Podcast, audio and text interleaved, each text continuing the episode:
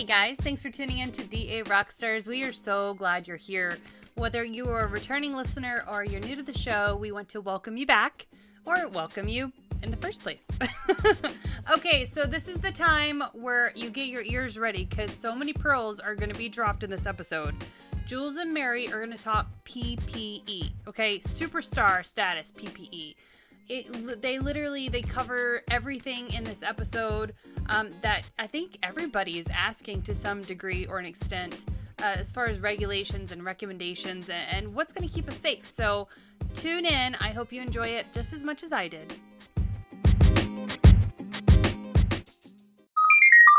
We are using the robot to find out more about Zen. Power features include more than 250,000 products and more than 200 distributors on the platform. Zen eliminates the need for placing orders on different websites. Zen price comparison. It's a feature that allows you to see price transparency all in one place. Access to special pricing. They use buying leverage to negotiate prices with Zen members. Same products or house brands are typically at 25 to 40% discount. Zen Supplies gives you access to safety data sheets for all products in inventory with Zen. Either you are using iPad or desktop, MSDS will be at your fingertips. A sample feature allows you to see price transparency in one place. Entire order or individual product can be processed with a peace of mind. Did we mention free shipping on orders of $59 or more when purchasing from Zen preferred distributors?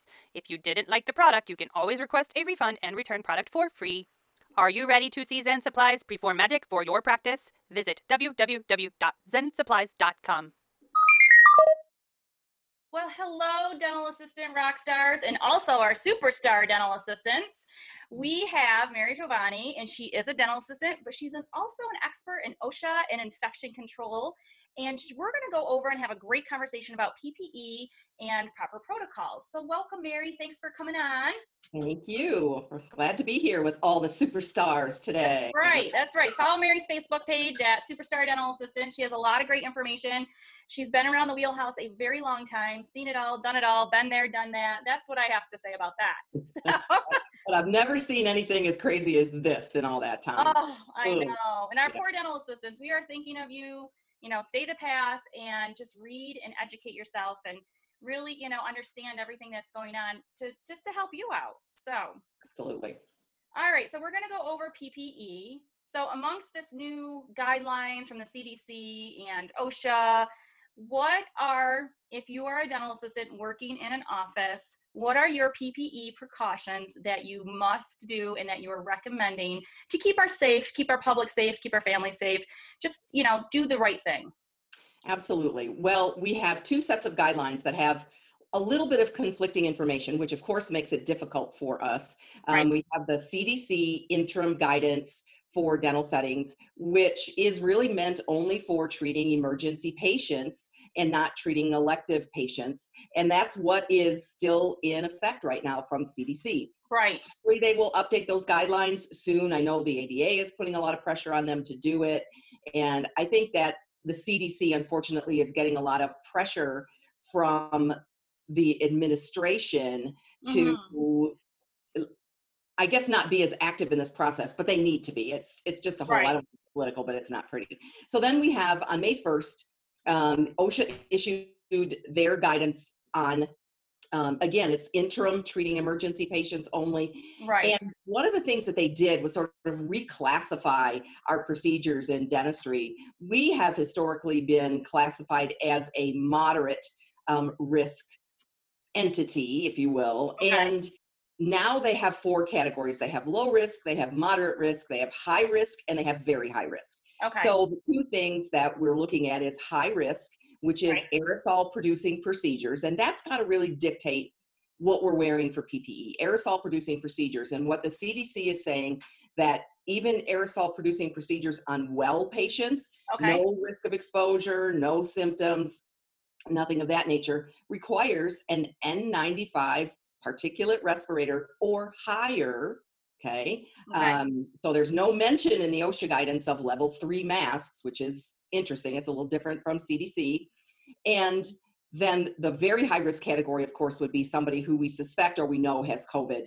Um, right. And actually, if they if they were a known COVID case, they shouldn't even be treated in a dental office. They should be treated in a hospital setting where there's an isolation room for them And- to. And the thing is, is we need to start screening these patients from the initial phone call. That is, that is what, you know, my pro- my protocol is going to be in our office is that from the initial phone call and confirming that the day before, calling them, sending out emails saying that if you suspect, if you have a fever, please stay home. Because I don't want them to come to the office and go through all that only to get have a fever or tell us, oh yeah, I was tested yesterday. So Right. we really need to be on top of it because I really feel like it's going to um, affect dental offices that if they do get suspected, what if they do test positive? Now you have to shut down your practice and have anybody that came in contact. And now in New York, they're doing contact tracing. Right. So there's all those steps that we really need to implement it from the first phone call. Absolutely. We've got to be screening, screening, screening. And I would encourage um, practices to contact their liability insurance carriers because in some cases they are requiring practices to have some type of a disclosure or disclaimer statement signed by the patient that they've been, and this was probably a good idea all along, that they've been Right. accurate in their questionnaire and on their health history and they understand the risks of being treated during this pandemic and but we're also relying on them to be honest with us so yeah Right. temperature scanning when patients come in the office making the the patients do hand hygiene when they come in the office those are all big changes that i think practices need to be meeting and talking about and Right. getting their act together i was going to say something else get their act together so that they all are on the same page they're all conveying Yes. the same message um, which is we are acting out of an abundance of caution here to make you safe but to keep us safe too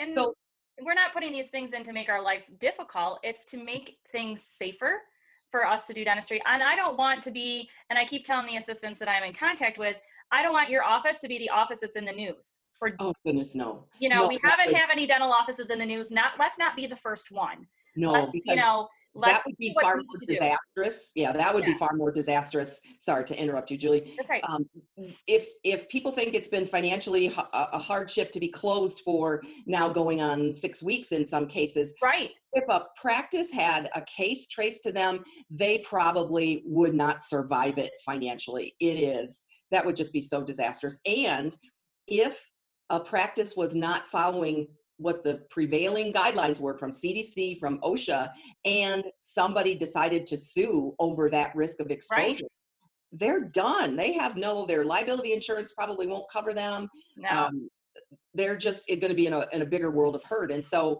in, in the haste to open up, a lot of people are saying, well, we're just going to, we can't get this, we can't get that, so we're just going to do it anyway. And the reality is that if you don't have the right PPE, you shouldn't be treating patients. Shouldn't Right, it. and that's what I tell these these girls, you know, the assistants that if you go in your office and they have all the proper protocols in place, then yes, see emergencies for right now. Um, do what your state governor or your health department has recommended. Um, but if they don't have the proper protocols into place, then you have to do what's right for yourself and your family. Mm. And in you know, if you're worried about not getting unemployment, that that's a different story. You would probably have a leg to stand on because you didn't have the proper things in place. I said, but I said, you know, hopefully most offices are putting the proper things in place when they can get the supplies to put the proper things in place. Right. But you know, I'm glad you mentioned that about when they can get them because there are so many people mm-hmm. that are just reacting to all the information that's been out there excuse me in the past that well you can't get n95s and you can't get kn95s we can't get level threes. We just can't get it. And they don't keep trying. Right, and they they may keep trying with their distributor that they have a relationship with. Right, and if their distributor says no. They don't go any further to look where they could get them from somewhere else. Now having said that i know that there's a lot of controversy about these kn95 masks being fake in some cases. I don't know that i trust those kn95s to begin with i got a sample of one yesterday to look at and Mhm. it's got perforations all over it so Oh. what good does that do you know, Right. it- well, it keeps you cooler, it helps you breathe better, but it also lets the aerosols in. So that's crazy. Yeah. And I know So- some of them had issues and were pulled off a list and had paperwork issues and they are legit and they do their 95% filtration and stuff like that. But we just have to, you know, um, look at the list and make sure that what we're using is, is appropriate and not Exactly. not exactly. real, I guess. So Yeah. proper PPEs for the assistant. What should we be doing um, from a standpoint of when we come into the office? What are you recommending? I am recommending that everyone on the team comes into the office in street clothes. Yep. And they change into scrubs when they're at the office, and then they have to wear excuse me, a gown over their scrubs when they're treating patients, when they're doing those aerosol producing procedures.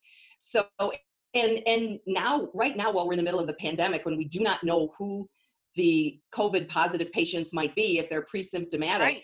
then we have to assume that every procedure is an aerosol producing procedure because we know that simply breathing or talking can release some droplets. So they Yes. put a gown on, whether it's a reusable one or it's a disposable one. It's up to the office to choose. But right now, the CDC guidance says that those must be changed after every patient. Right. And I understand that that's an expense that we, if we're going to re-launder them, that that's somebody's going to be doing laundry all day for these. right. things.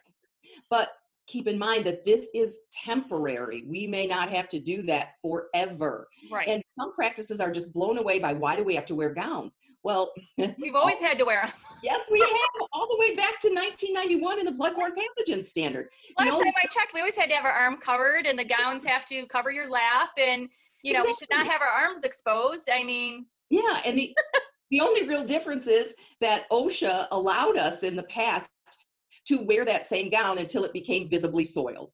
And Right. for now, the CDC is saying no, it needs to be changed after every patient because there's potentially potentially infectious droplets on it. So, you know, people are freaking out about that, but they're not understanding that, you know, patients are going to be observant about those kinds of things. They're going to want to know. They're going to want to see you put that PPE, that that clothing on when you come Right. in into the room. So yeah. So that's the the, the N95s and the gowns are probably the biggest change, and then Yes. followed by the use of face shields. And I think that face shields are good, and and probably should have been considered more in dentistry all along because of aerosols. You know, we've always had this exposure to aerosol, measles, Legionella, influenza, all those things. mhm. So face shields, chin length face shields, and then there's a lot of talk about should we wear a hair cover, should we wear shoe coverings? Yes. Nobody's requiring it. There's suggestions. Hair covering maybe not a bad idea because your head. yeah, it's going to fall down on our heads. I don't know about the shoe thing. It's probably a good idea to um, leave the same pair of shoes at the office that you wear. So again, I come in the office in my street clothes, I change into my scrubs, I put my Right. gown on, and then I get ready for my day with. Um, and when I go into the treatment room, I'm going to put on my N95 mask. I'm going to put on my face shield. I'm going to put on my gloves, and that's not necessarily the the correct order. And I would encourage our listeners to go to the CDC website and download the posters on donning and doffing, putting on, taking off PPE, because there's a specific order that you should do it in to prevent you from getting cross contaminated. So let's go over the order really quickly of donning your PPE. How should you put it on as an assistant or a health a dental healthcare professional? Oh, you're going to ask me to go and do that. I, I honestly, Julie, I have to pull up the poster because I've been All right, so we'll pull up the poster. okay. Um, we got to do that because Time, let's we'll let you pull up the poster. Um, let's go over some of the things that we should be aware of of the N95 because there's still a lot of confusion, and now I'm hearing issues with dental assistants or dental healthcare prac- uh, practitioners that are uh, feeling lightheaded, that are having issues with tinglingness in their arms. Um, the CO2 levels might be elevated. So, what are what if we're going to wear an N95? Um, what do we need to remember that we need to do with those N95s? Absolutely. Well, the first thing you need to do is you need to fill out a medical questionnaire, and it's available from OSHA. And not everybody can wear an N95. Right. If you have any respiratory problems, if you have any circulatory problems, and it may make you lightheaded, although I also know people that use that as an excuse. Well, I get lightheaded, so I can't wear one. Now, think about protecting yourself. And, and I think we have to take a step back here, first and foremost. Um, the, the biggest difference between an N95 and a surgical mask, like a level three mask, Okay. is the seal. The particle filtration and the fluid resistance is pretty much the same, Okay. but it's and, and the big droplets of any type of virus or, or bacteria won't get through those masks. But the tiny, less than a micron, excuse me, um, droplet or not droplets, particles that get aerosolized that could contain COVID or measles or tuberculosis. If they're in the air and you have gaps around the sides of your face mask, they can get into your inside your face mask when you inhale, and the, because of the particle size, they can get into your lungs, and that's how you get infected. right. So the the medical questionnaire is a must to, to see if it's even appropriate um, for somebody to wear. And then they have to be fit tested. And there's a lot of confusion about fit testing because the ADA in their return to work toolkit Mhm. interpreted the information differently than OSHA did. They said Yeah. that the ADA said that fit testing is suspended, and OSHA says no, fit testing is not suspended, just annual fit testing. It's so postponed because of the, the fit test kits. And I became a fit tester for my office and for my area clients. Yeah. Um, and I can't, I just got my fit test kit, but it was on back order. mine yet, so I'm Yeah. hoping. So Yeah, it was on back order and they are on back orders. And I would recommend that, um, you know, dental assistants look for a path to, or somebody in their office to get fit tested because if you Yeah. are using this and, and it stays for the next two, three years, there's Yeah. going to be an annual update. Just buy your office a ki- kit and that way you can do it there. It's cost effective for your office. You don't have to have somebody come in and, you know, Right. so yes. And the written uh, respiratory protection program needs to be in place. absolutely, it needs to be in place. And if somebody doesn't have the ability to get the training and get a test kit to test their team, it's available. All you have to do is do a Google search for N95 fit testing near me, and you'll find occupational health centers. It, and it doesn't have to be done by somebody in healthcare necessarily, Right. because a lot of, like here, I'm in Kansas, and there are a lot of agricultural um, companies that will do construction companies where these people have to wear respirators, and so they have somebody. Now, I've heard that some people are, you know, gouging on pricing to do these, but you can find someone. It's just right now I see a lot of people making excuses. Well, I can't find it and I can't do it. That is not an excuse to OSHA. And so if you truly can't, you're in such a rural area where there's absolutely nobody, then you better be documenting every place you searched to try to get fit testing done and everybody you contacted because if you got inspected or if you got audited by OSHA, they're not just going to take your word for it that, oh, I couldn't get fit testing or I couldn't get N95s. You better have good documentation that that wasn't possible. So, and, and that's and and uh um you just can't be thrown um, an n95 mask and say put it on i No. mean that's why the, the fit test is there is to make sure it's doing its job um and that it fits you properly to do its job yes. so you know you, your boss just can't buy one brand and hopes that it fits i mean and that's with any ppe with Right. your gloves your mask your goggles your face shield It has to fit. it has to fit properly. Nobody wants to be one uncomfortable and unsafe working in the environment we're working in if our things don't fit properly. Absolutely. And it not only do you have to make sure that it fits properly, you need to make sure you have it on appropriately. And so there's fit testing and then there's seal checking every time you put Right. it on. And there's great, OSHA has updated some really, really awesome training videos. Um, we can post this up on the, on the pages um, that explain the differences in the respirators that talk about putting or sh- demonstrate putting on an N95 face mask and taking it off. I love there was a picture on some website the other day or some Facebook page the other day with a dental assistant who was complaining because the the elastics on the N95 were scrunching her ear. She had it on wrong. You put that top elastic up over the top of your head, not over your ear. So um, hopefully she got my message that said, "Ooh, it's not on that way." Yeah. Yeah. So it's, you know, and we're so not used to wearing N95s. We're not used to having to have this respiratory um, protection program because we didn't wear respirators before. No. But, um, it's in it, it's just there's everything coming at us at once. I think that's making it so confusing. And everybody wants specific answers. And dentistry, Oh, absolutely. love things black or white, right Mhm. or wrong. And Yes. right now, everything's gray because we don't have a lot of research. We still don't know everything we need to know about this virus. And people expect that there's answers out there, and there may not be. So we have to do the very best we know how. Yes. So did you find the poster on don- donating? did. I found the Okay. directions. So let's go through putting it on, donating. Yeah. So what's the first thing? So CDC says, first of all, to identify what you need to wear and get it together. Then you perform hand hygiene using hand sanitizer. Then you put on your gown. Okay. Then you put on your N95 face mask. And then you put on a face shield. And then you do hand hygiene again. And you can again do it with hand sanitizer and then put your gloves on and then go into the room. Although I might be putting my gloves on right as I'm entering the room or in front of my Right. patient. Yeah. Right. Um, and this again is all available in posters from the CDC. Posters, CDC. Yep. We'll put the links in our um, Yes. our podcast, and when we share it on Facebook, we'll put all the links there for everybody, so that there's no question, and you can download the posters um, and print them for your office, hang them, and they should be hung in your employee room so Yeah. that people know because some people don't know we just tend to put it on and put it on and think it's all on and, and there is proper ways to do it so Yeah. taking it off now you're done working with your patient Yep. First You of all, we have to remove glove. our, our PP in the Right. room, does not leave the operatory, right? Right. You take off your gloves and you throw them away. You take off your gown and then you can exit the treatment room. Then you do hand hygiene. Then you remove your face shield. Then you remove and discard your respirator if you are not going to be reusing it.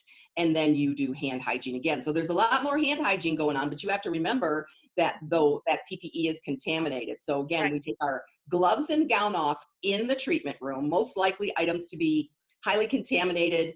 Um, we don't want them to leave the room. Then you leave the room, leave your face mask on, do hand hygiene, take off your face shield, um, take off your respirator, your face mask if you're going to be changing it, and then do hand hygiene again.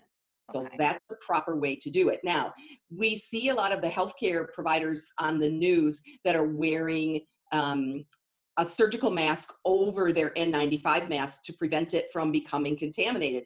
And that is a good idea um, if you don't have a good supply of N95 masks. Okay. It will make it maybe a little warmer and a little harder to breathe. Right. I- but it, it's a good way to preserve the masks. But we're hearing all kinds of crazy things about autoclaving the masks, disinfecting them, Lighting them, li- or UV lights. UV lights, um, putting them in the to- microwave. Oh yeah, if you have to keep your mask and reuse it, what do you recommend as a storage container for it or some proper storage? So is I mean, if you use a, a level three over the top of it and you have to reuse your N5 because of shortage, Mhm. What do you recommend as a point of, i've heard paper bags i've heard a tupperware container i've heard putting it in the autoclave in a, in a mm. pouch i mean Right. all so Well, the first thing recommended anything I I have the first thing I would recommend I recommend is what not to do. Do not put it in an autoclave because it gets damp and then you negate the barrier protection that you Right. get from it, okay?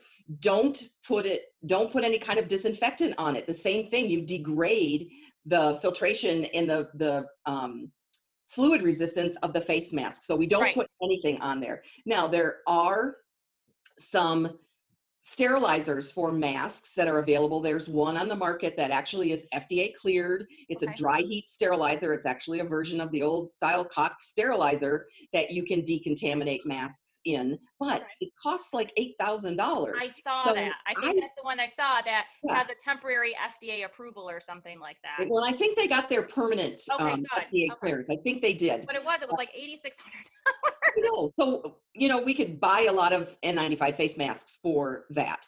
Um, you know, and, and a lot of people are strictly looking for those um, molded N95 face masks, but Crosstex has an amazing, um, their Isolator Plus, Isol, Isolator Plus mask okay. um, is a softer mask. It's not a molded cup one, but it's rated as an N95 mask. It doesn't gap. And those are, I'm told, quite readily available and they're more comfortable. You can breathe better in them. So Okay. try it. It's Isolator Plus from Crosstex.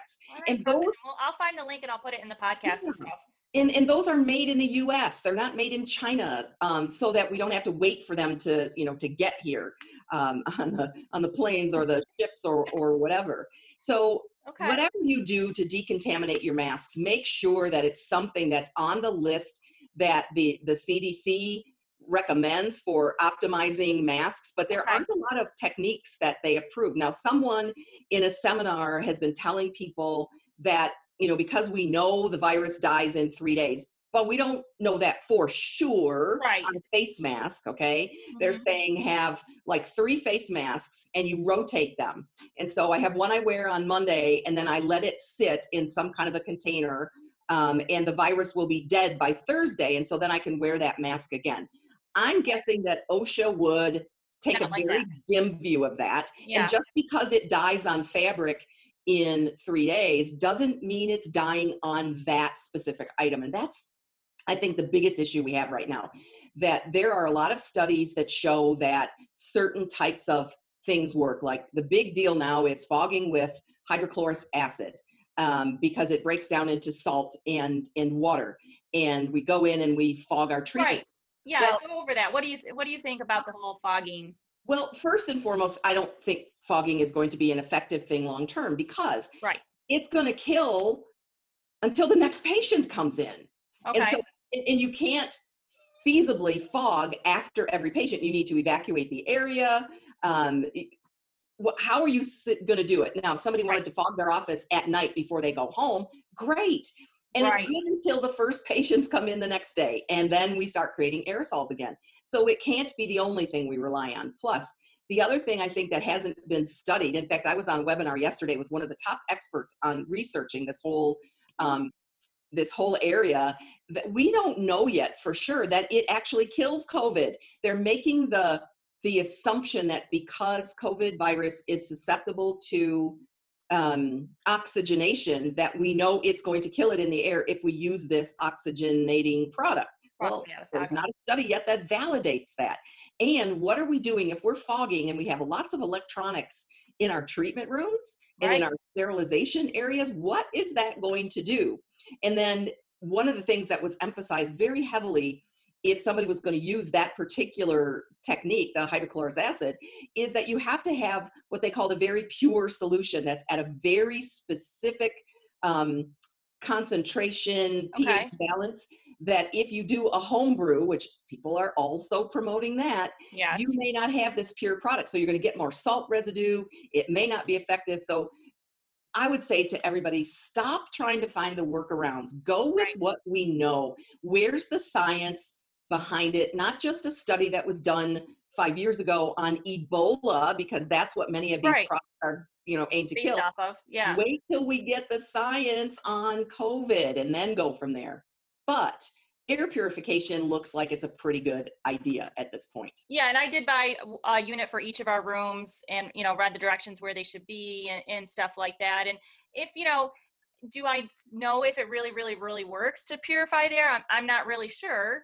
Um, I'm hoping it does, but I think it also puts our, our team and our patients at ease that we're trying to do everything we can to help the situation. And, and it's, it's wonderful to have anyways in the office an air purifier because sometimes you get some terrible smells and, and it's a nice noise reducer. It's got a nice noise to it, so you know it's kind of soothing.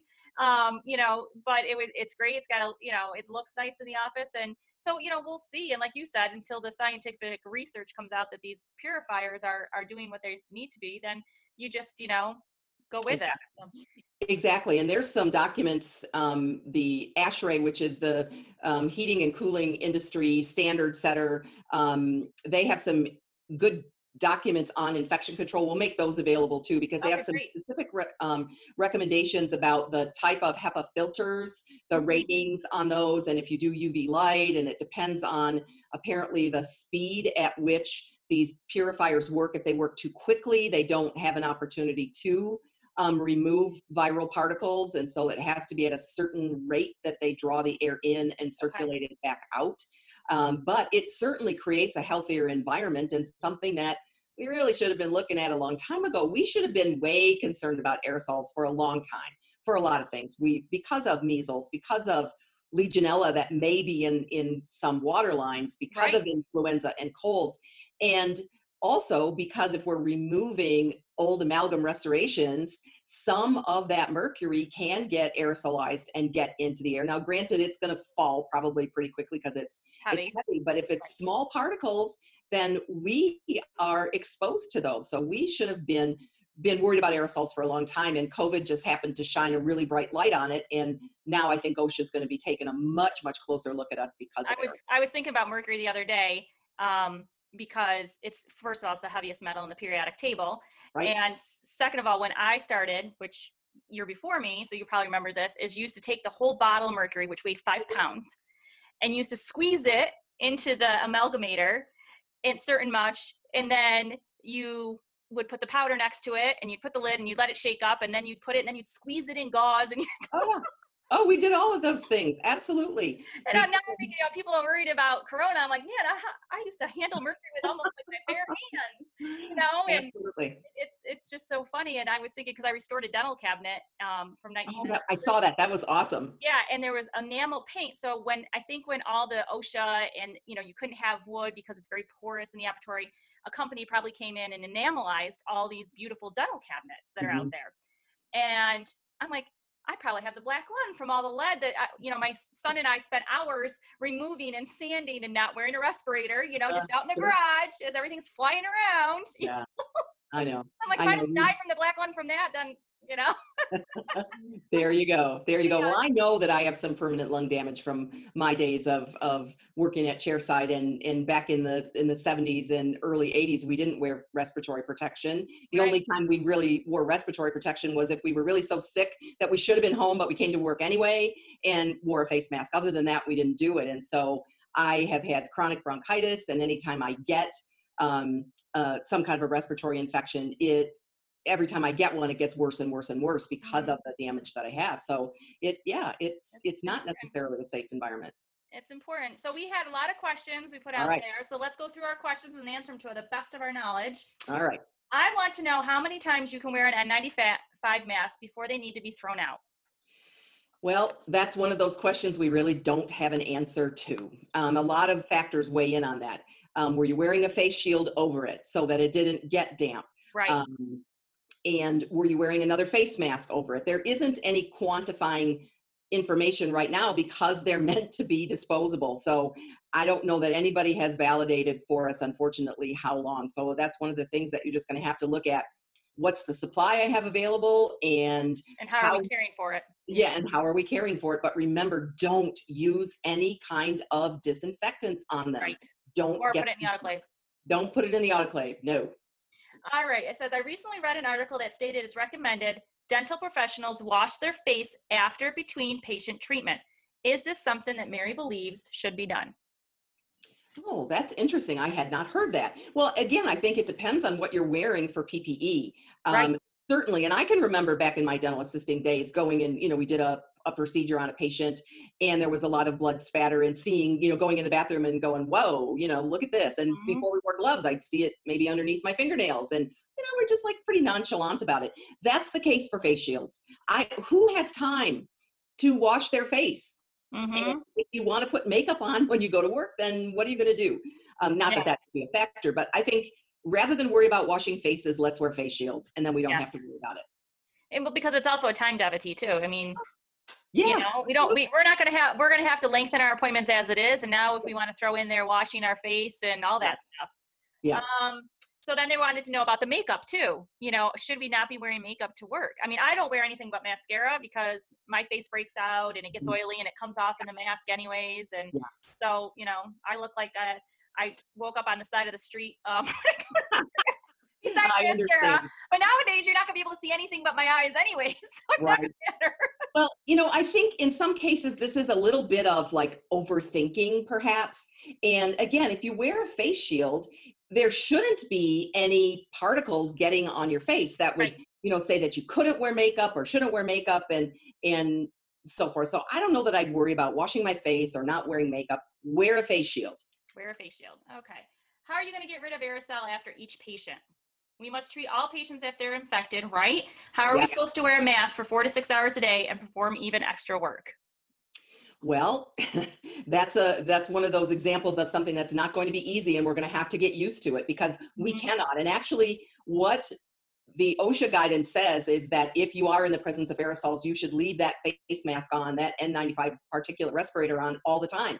We put it on when we first start working on a patient and we don't take it off unless we're going to take a break um, or eat lunch or whatever. And um, it's I, it's not going to be fun. I think what everybody's going to have to do, number one, is get the um, air conditioner temperature turned down so that we're not getting too hot. I hate being too warm. Right. And again, look at the kind of face mask that maybe will be more comfortable to wear all the time. And again, that Isolator Plus from Crosstex may be a very, very good option because it may not make you quite as warm. But people do it in factory settings all the time. And so we're whining about, eh, I don't want to wear it all the time. Other people do it. It can Yeah. be done. And the thing is, I think we're going to have to slow down our schedules. Yes. It's important that we are not rushing. And our office is very, we're the only dentist in the 20 mile radius, and we've always been very, you know, time conscientious and, and stuff Mhm. like that. And we're going to have to even slow down slower than we were before. I mean, all these practices that are double booked, triple booked, all the pe- the people in the office, the workforce, and it's just right now. I'd rather be safe than sorry. And I just think that we have to, as a, a dental team, just slow it down a tad. It's always going to be there. The patients are always going to be there. May Mm-hmm. you not produce or collect as much? Yeah, that's going to happen. But Right. I'd rather not get shut down, and I'd rather not have something happen. I'd rather be safe than have something happen. You're exactly right. And and again, I keep reminding people this is temporary. Right. But keep in mind we're still in the middle of a pandemic. No one has declared this Especially New York. over. And so we've got to we've got to take care that that we're safe now until we have vaccines, Right. until we have some reliable testing to be um, to be done. And the the biggest issue right now is that there are many test kits available, but so many of them are inaccurate. Right. Um, one of the ones that was so touted, and it's the one they've been using in the White House for testing everyone. Um, the saliva test from Abbott has been shown to have about a 48%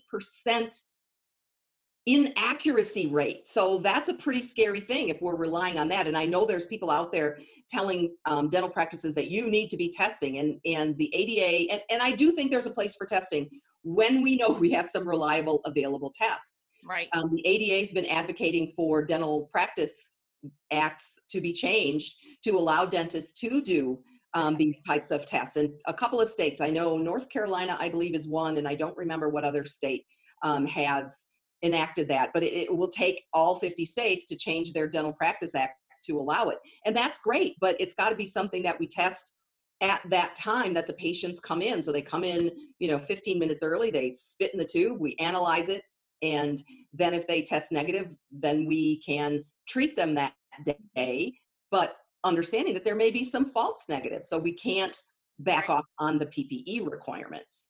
No, so exactly. yeah. So we, you know, we have evidence that the aerosol stays in the air for up to three hours. Now Okay. those tests were done. Some were done a number of years ago. Some were done recently, um, not necessarily in a controlled environment in a dental um, um, treatment room, but the best estimate that I've heard, and, and it is an estimate from some of these experts, is that it could be anywhere from 30 minutes to maybe an hour that that aerosol stays active. And there has been COVID in those aerosols. So that's where the air purifiers come in. Right. Um, building HVAC systems perhaps can be changed so there are more frequent air exchanges Mhm. happening in a facility. Um, and I've become a big advocate of extra oral suction devices. And I know these are not inexpensive either, but when you look at how they work, that they really control so much of that aerosol, but even using an HVE controls, according to studies, 90%. Well, and, and that's what we were talking about on another um, forum is that we tend to, uh, was with the, the dental lines or the handpiece with Dentsply, that we tend to, as assistants, the, to the minute the dentist shuts the handpiece or moves it away from the tooth, we shut the HVE off. Uh-huh. That we're going to need to change and tweak how we use the HVE and how the dentist uses a handpiece because often they don't even step off the rheostat and they're whipping it out of the mouth. That is very true. And So it's going to be more conscious of them to step off the rheostat, leave that ham handpiece in the mouth, wait till there's no water coming out of it, and the, the assistant still has the HVE on and waits, I mean, a couple seconds afterwards, and then retracts everything out. right. You can't just, you know, I've done it several times. It's just a habit. The minute I see him moving away from the tooth, I know he's going to shut the handpiece off. So I shut the HVE off and move it away. Well, now I'm going to have to be more conscious of my practices with the. HVE. Sure, absolutely. And if a rubber dam can be used, that's even better, but it can't be used all the time. So No. we know that. Um, the biggest concern, and I think this is why the hygienists are so very concerned right now, is the ultrasonic scaler. And um, I don't know any hygienist that wants to go back to doing strictly hand scaling. I blew my hands out, carpal tunnel syndrome in both hands. Well, with- that's what I was talking with my hygienist about. I'm like, I love you girls, but I don't want a disability claim in a, in six months because your Right. hands are like, you know, curled over rhetoric. You know, we need to find a good solution that helps Yes, protect you, but also helps you accomplish what you set to go to school for. Exactly, exactly. And so even if the the doctor doesn't want to use these um, extra oral um, evacuation systems, I think they have great application in the hygiene treatment Yeah, room. As absolutely. we know, we have evidence that the um, aerosol from the the ultrasonic is the the greatest offender. It creates the most. But even things like looking at turning some of the water down on the hand pieces, operating the hand pieces at a slower speed because we don't obviously want to create a bunch of heat. Um, on the webinar that I listened to yesterday from all these experts, they were saying maybe not even use the air water syringe. And I, I don't know how that would work. That would be um, a, a lot of, of adaptation to get used to not doing that. But there are a lot of tweaks that we can do to control those aerosols. But do I think we should do our usual, you know, we take about five minutes maybe to tear down and set back up a, a treatment room and bring another patient in? No, I think that we need to space out those patients. Mhm. Um, and I, you know, we don't have a number and everybody wants to know how long should I wait? I would say probably 30 minutes is a good guesstimate at this point. yeah. But we don't know. And like you said, it's not forever. It's No. interim implications until we can get a handle on COVID. Yep. Um, right now, we don't have a handle on it. And what's to say our state is in phases and we open up and all this traffic and people, and then the numbers go back up and people are getting sick. So Exactly. it's we have to do our part, I think, to keep things going in the right direction. Um, our last question was um, Are we expected to wear hair bonnets? If gowns are not available, are rain pouches a good substitute? That's what our doctor bought for our return. Oh. okay. Well, first of all, I think we addressed the hair bonnet before. We're I not imagine how warm that will be. I mean, right? You would practically want to be in your underwear underneath that, and because it's going to be so very warm, it's not going to be. Right. I don't know any antiperspirant that's going to work under that. I think that's a, a bad idea. And, you know, I think it goes back again to, oh, the gowns are not available. If you search enough, you can find gowns. You can find them. I have talked with all my clients who's the first thing, well, you know, you told me I have to do this and I can't find them. Okay, here's some thoughts. You know, go here, go here, go to Amazon, go to dental suppliers that you maybe haven't worked with before, and many of them have them. But I think what we're doing is, in some cases, is looking for an excuse not to follow the guideline. Because Right. first of all, we don't like it, and so well, I can't get them, so there's my reason not to do it. You can get gowns. You can go to You can buy Walmart and you can buy them They have a and launder them. Yeah. They're, they're, it's it's not that gowns are not available. It's that we Right. don't go find them. and that's what we did. We bought um, all new gowns, eight a piece for each girl and for the doctor. And I will be the one doing the laundry because I'm the Mhm. one implementing it. Um, I said I'll take on that responsibility, but we're washing them, change them every patient. That's Right. one question I had about the gowns that I saw in a forum, and I tried to look for the answer, and maybe I couldn't really find it. And and knowing my infection control stuff is one I've always struggled. So disposable gowns, they should go in a red No, medical base, or they are normal, regular, regular they're just trash. regular waste. You put them in the same waste container that you would put your gloves and your um, Okay. surgical masks in and all that. No, they're not regulated waste. And I know that there's a lot of people that are concerned or adding, we're sending all this to the landfill. I get it. I understand. I'm probably the, the biggest recycling person out there, but it is temporary, it is necessary, and it's just what we have to do. But if you don't want to be sending that to the landfill, then go buy some gown, Yeah. some and I bought laundry baskets with a red bag in them Yeah. just to, just to know that you know so that patients don't go touching the garbage and you know know Exactly. that's that's our lab coats and they need to be washed and stuff. like Exactly. And that is required. Your contaminated laundry when it's in the office. Right. um, e- either has to be in a in a red bag or in a container with a biohazard label on it. So that's absolutely the right thing, the right thing to do. I think it's just more cost effective and Mhm. I and and it, it fits properly. They're nicer looking than you know. And I don't find we feel so scary looking when we're in. You know, instead of a disposable, and right. you did ask about hair bonnets, and I think we went over that before. Yeah, that maybe we we should, you Yeah. know, I don't think it hurts, and there's all kinds of you know cool ones out there that you Oh, can yeah. get. You want to be creative. You get can on Etsy. They have all on Etsy. Absolutely, absolutely. But you know, and, and I think about that. I remember in my hygiene days doing all that hand scaling and and going home and picking calculus out of my hair, which you know made me run for the shower. And so yeah, I think it's a good idea, but it's not required. Okay. Okay. Well, great. We got a lot of great information, and I appreciate you taking your time.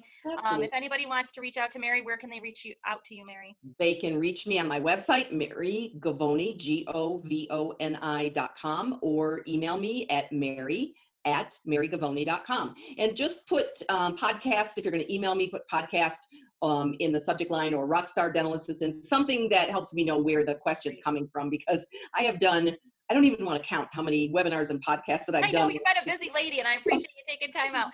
And just Sure. so all listeners know that I've probably said Mary's last name wrong. I call it Giovanni. It's Govoni, uh, Giovanni.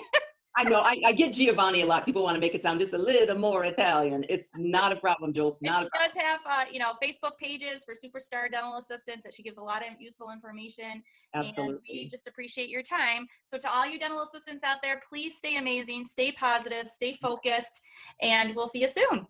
And be safe. That's right.